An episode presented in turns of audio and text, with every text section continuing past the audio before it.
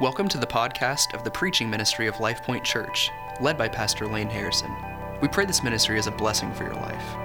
For more information about Life Point, please visit lifepointozark.com. For more information and resources from Pastor Lane, please visit mlaneharrison.com. Well, amen. You may go ahead and be seated.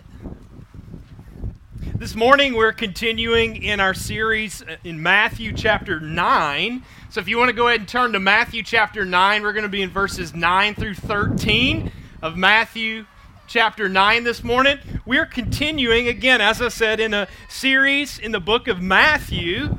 And the main point of this series that we're looking at has to do with Jesus is the Messiah whose mission is the ministry of making disciples of all people.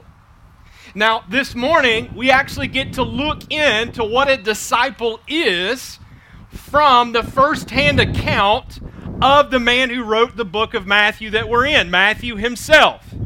So we get to see what it is to be a disciple this morning as we look at this series that talks about Jesus' mission in making disciples Many times it might be that we assume what a disciple is. Matthew makes it very clear for us here in Matthew chapter 9 what it looks like to be called to be a disciple and what it looks like to follow Jesus as a disciple.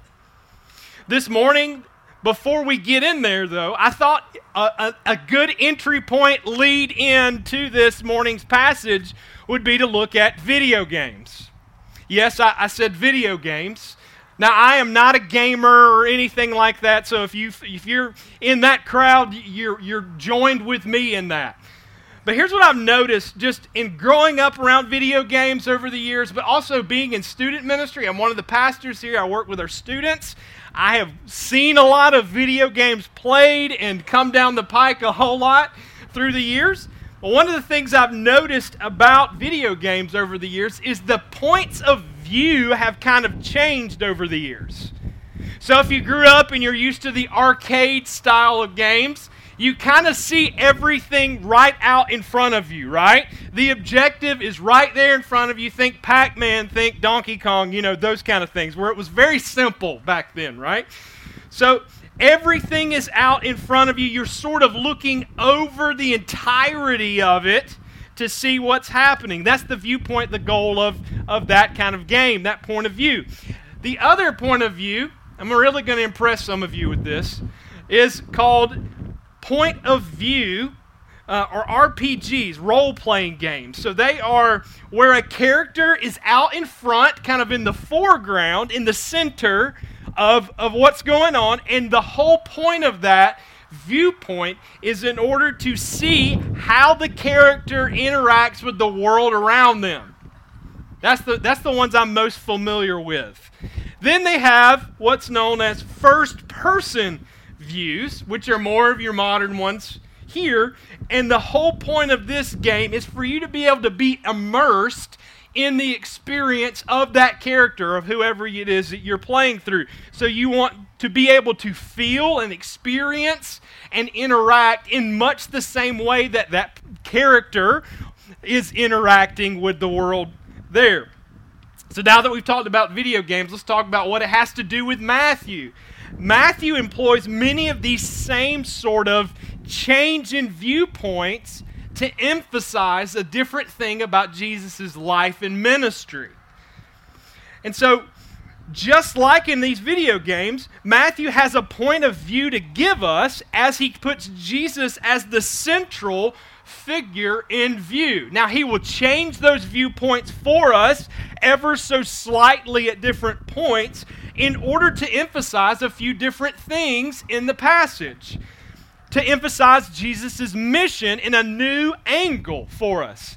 And that is the case in Matthew chapter 9 this morning. And I just want to lay that foundation for you, hopefully, with an illustration you can at least grab onto. So let's look at, with that illustration in mind, Matthew 9, verses 9 through 13. This is the call of Matthew.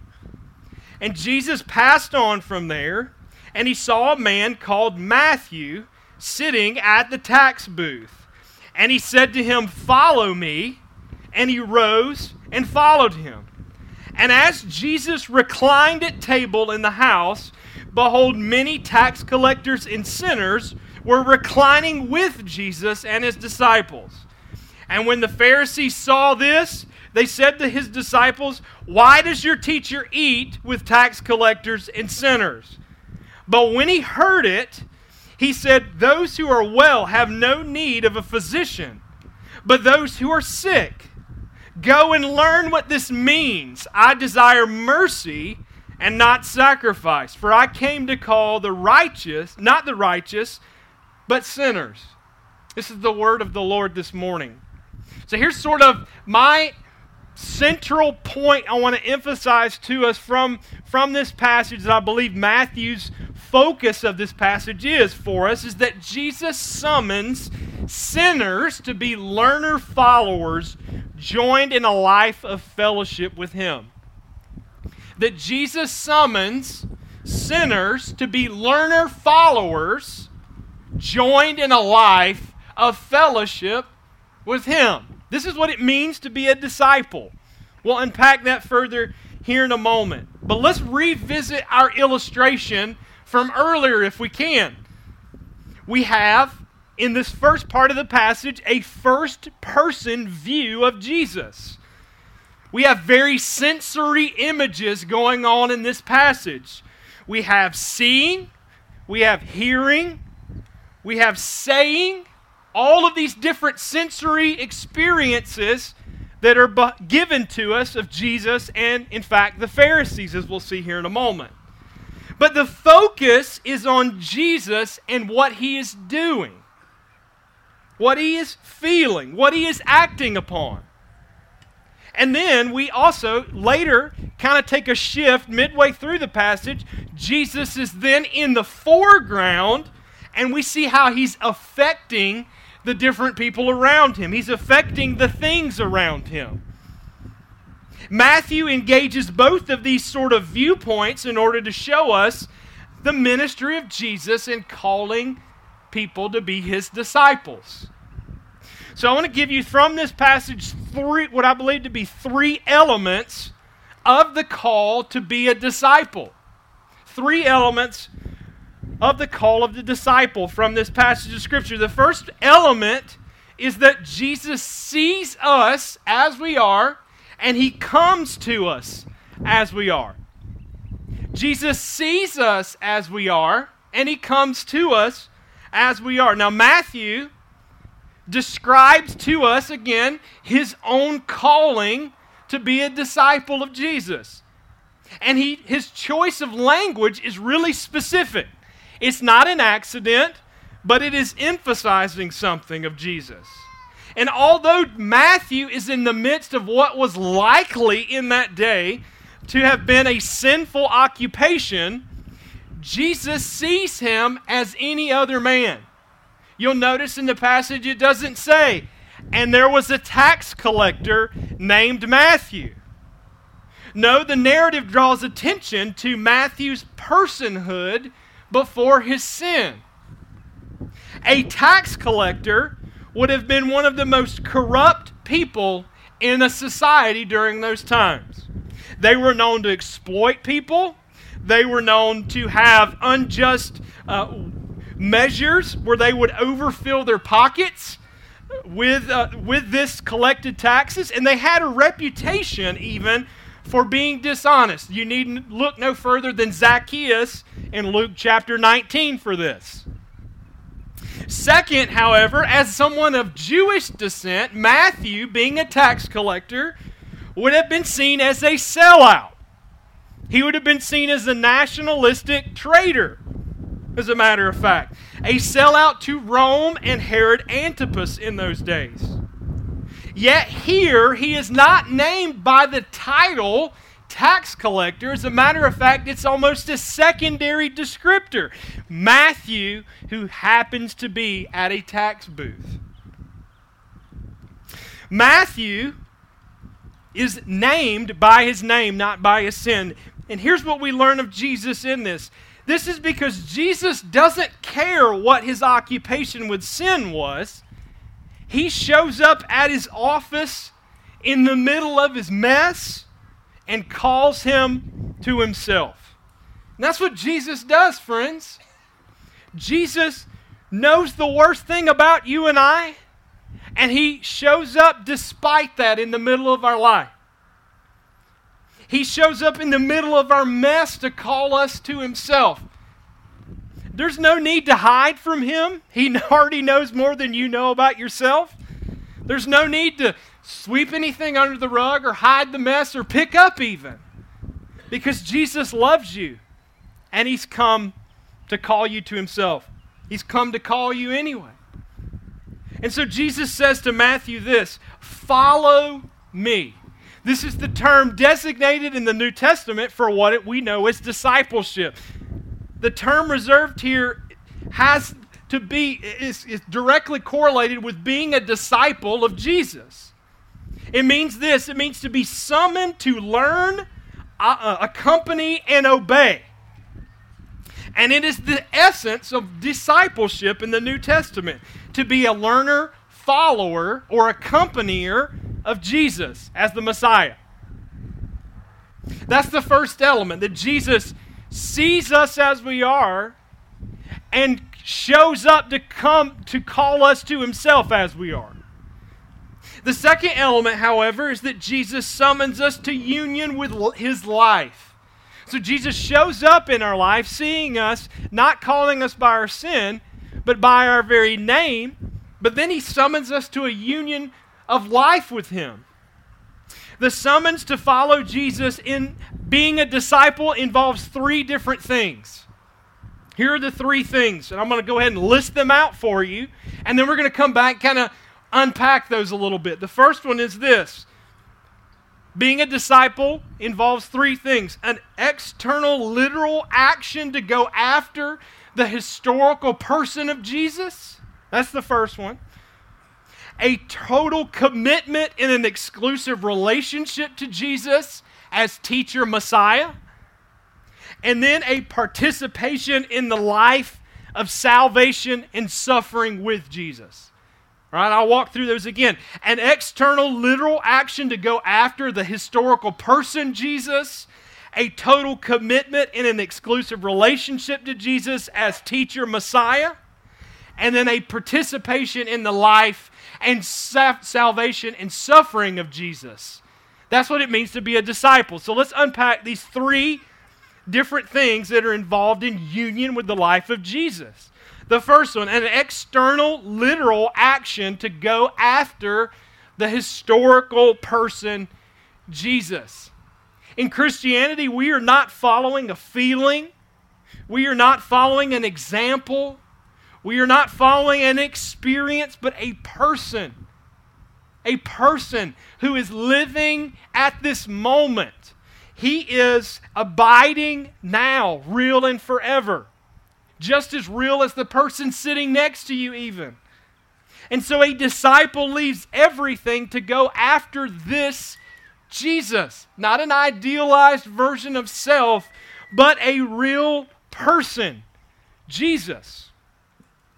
And that disciple then breaks all other ties in competing allegiances. They break all other competing commitments to follow after this Jesus. That's the first element of what it means to follow Jesus in response to this summons to follow him. This literal action of change, of breaking commitments to follow him. This is the second aspect is a total commitment to an exclusive relationship with him as a teacher Messiah.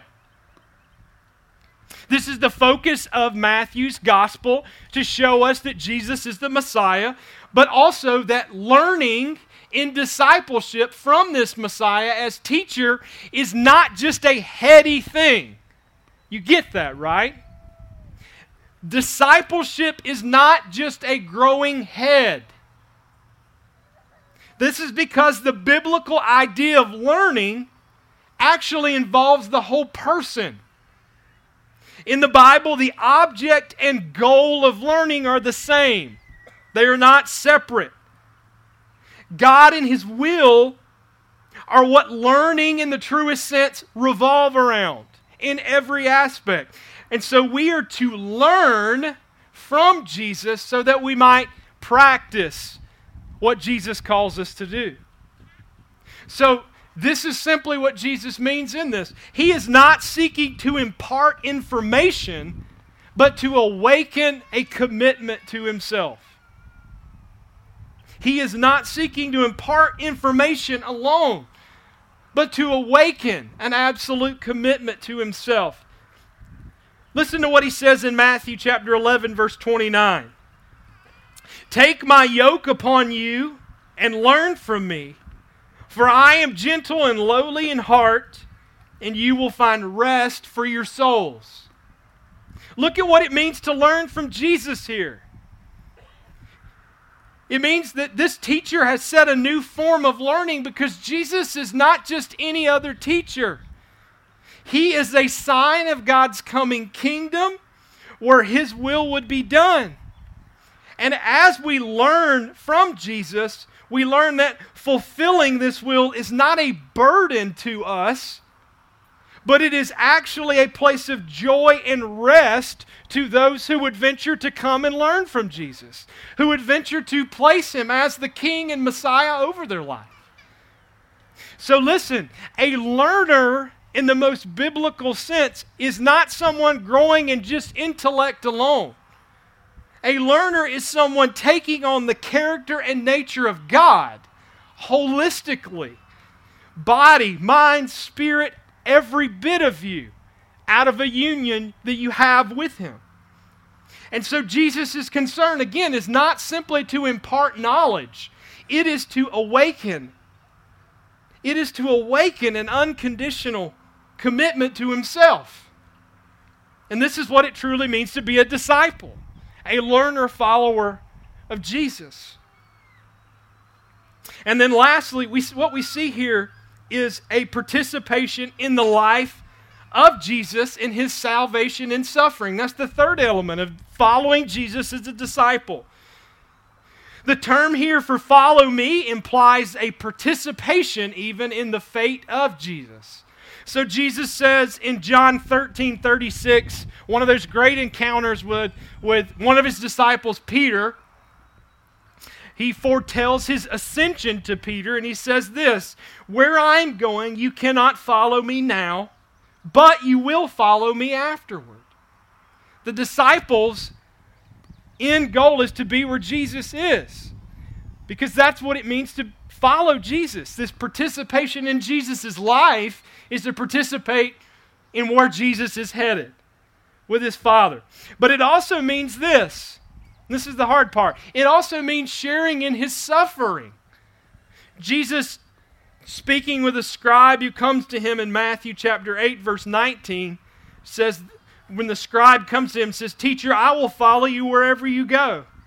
And Jesus says to him, Foxes have holes, and birds of the air have nests, but the Son of Man has no place to lay his head. And in essence, he's saying, Do you understand the cost associated with following me? This is the only place where life is found, but there's a cost associated with it. To share in my life and my salvation is to share also in my suffering. And so, as one commentator puts it, in Christianity, there is only one discipleship, and therefore only one following, namely the relationship to Jesus. So here's the question for us, friends. Where have we reduced discipleship to something less than a full commitment to Jesus with all of ourselves? Where have we where have we altered that and missed that perhaps? Today Jesus comes to you and I as we are in this place with all of our mess and says, "Follow me. Follow me." In Matthew, we see responds in these three ways. He rose, he gave this external response. He left his post. He left his post as a tax collector, and then he took on a new allegiance. He followed Jesus. That's the second element of being called into a life with Jesus, is to be summoned to union with his life. Now, here's the third element Jesus invites us to fellowship with the triune God. He invites us with fellowship to the triune God. So he meets us where we are, sees us as we are. He calls us and summons us into sharing in his life, but then he also invites us to fellowship with the triune God. This is beautiful, friends.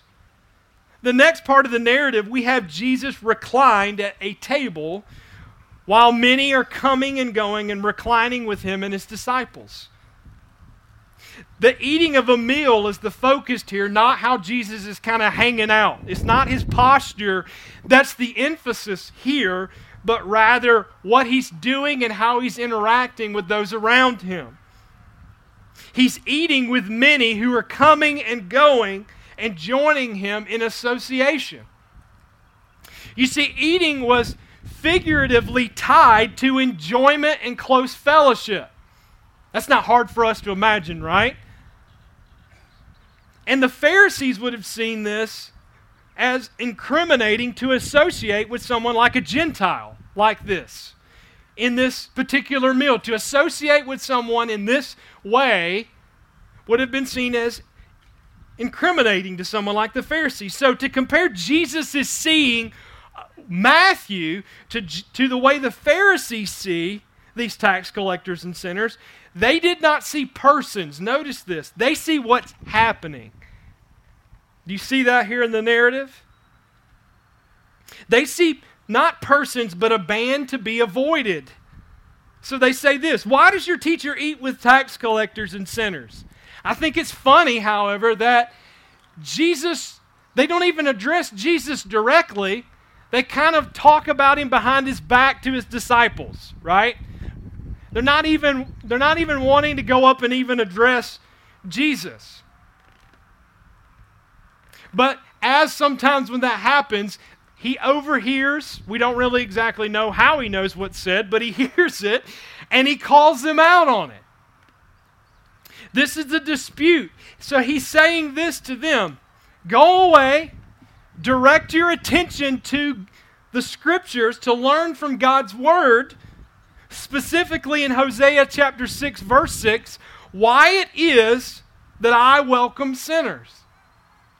Go and learn, come under the instruction of the scriptures that you specialize in teaching, and learn why it is that I welcome sinners because God desires mercy, not sacrifice. And then Jesus changes the illustration a bit. He, he gives the illustration of a doctor and a patient. He says it's only those who know they have need of healing that come to a doctor for treatment. It's only those who recognize and feel the pain of their infirmities that come for treatment. So he says this I have not come to call the righteous, but those who feel the weight of their infirmities, sinners. It's not those that are satisfied in themselves and their self effort that I've come for. It's those who know their desperate need of grace and healing. Those are who Jesus has come for.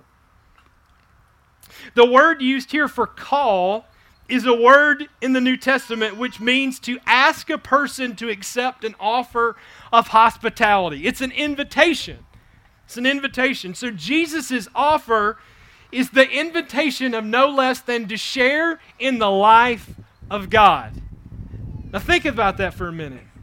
Jesus isn't just calling us to have a party with him, he's calling us to have an invitation to share in the life of God Himself. That offer is extended to those who know themselves to be sinners, know themselves to be in need of mercy, who have no worthy sacrifice to make.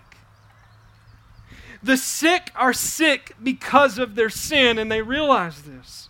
Separated from the life of God, but Jesus, the great physician, has come to offer healing healing of sin and life with God. And so, friend, if you are here this morning and you feel the weight of your sin, the pains of brokenness, the vast need that you have to be right, you are exactly the person Jesus has come for. Do not forget this. But if you come this morning satisfied with self effort, you may be the very person who is likely to reject Jesus' offer this morning. You see, I've come to realize that this felt reality of the depth of our depravity and dependency is often only felt deeper as we mature as disciples in Jesus. Jonathan Edwards gives an example of this. Jonathan Edwards was a pastor theologian during the era of the Great Awakening. He, he led, was a leader, key leader in that during the early days of, of America. He's known as Americans, America's greatest theologian to us. And he once said this In some respects, I was a far better Christian for the first two or three years after my conversion than I am now. And I lived in a more constant delight and pleasure. It is affecting me, however, to think how ignorant I was when I was a young Christian of the bottomless, infinite depths of wickedness, pride, hypocrisy, and deceit left in my heart. And yet, of late years, I have a more constant sense of His absolute sovereignty and a delight in that sovereignty and I have more of a sense of the glory of Christ. What is he saying to us? He says this I think in many ways, the early years of my Christianity, I might have been a better Christian if I measured my Christian maturity alone by the extent of my delight and my comprehension of those things. But here's what, here's what Jonathan Edwards is helping us to, to grasp that grace actually leads us to recognize the depth and distance between God and ourselves. And as we grow in that grace, we actually become more in awe of God's saving work as we see these things more clearly. And so, if you have followed Jesus for some time and you have this almost this greater sense of the weight of your depravity and the need of your dependency, you are in the right spot as well. Because you are in the right spot to not only be in good company, but you are in the right spot for who Jesus has come to welcome the company of his disciples. And the beauty of all of this is that Jesus not only extends union with God and the life of God to us, but he extends an offer of life with God to us. You see the distinction. Jesus not only heals our condition, calling us to union with his life, but he welcomes us into communion with himself, with God, the triune God. This is something we are desperately in need of recovering and understanding in the Christian life.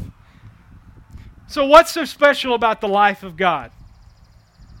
Well, it's an eternal life of love. It's not just a prolonged existence, it is a participation in the communion of the Godhead Himself.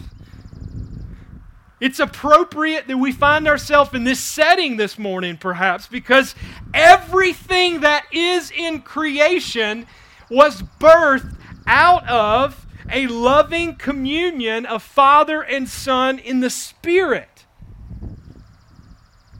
That means God doesn't just want to fix you, forgive you, heal you, as glorious as that is, but He wants to be with you forever. And His aim in calling you to Himself as a disciple, hear me, is to grow your capacity to indulge in His love and to express the infinite measures of His love for all eternity. This is the ever increasing reality and end goal of the disciple of Jesus to grow and more able to have a capacity to indulge ourselves in the love of God which surpasses all understanding, and to express this love of God that surpasses all understanding. We will never plumb the depths of this love, friends, for eternity. And yet, his goal is to grow us up to be able to have the capacity to do so. This is discipleship. This is what it means to be a disciple of Jesus. Does this describe the Christianity that you know? Does this describe what it means to follow Jesus as you've understood it? And are you following Jesus in the kind of life of union with Him and communion with Him like this? If not, then today is the day that He is beckoning upon you by His Spirit. Will you follow me? I welcome you in this invitation of life, but in the communion that has existed from all time, from which all things were birthed. And so, Jesus summons sinners to be learner followers joined in a life of fellowship with Him. As we enter into a time of prayer, would you just join me just for a minute? Just bow your heads, close your eyes for a minute. I want to search our hearts just briefly with two questions and then close in prayer. Here are the two questions. Maybe for the first time, do you really need to follow Jesus?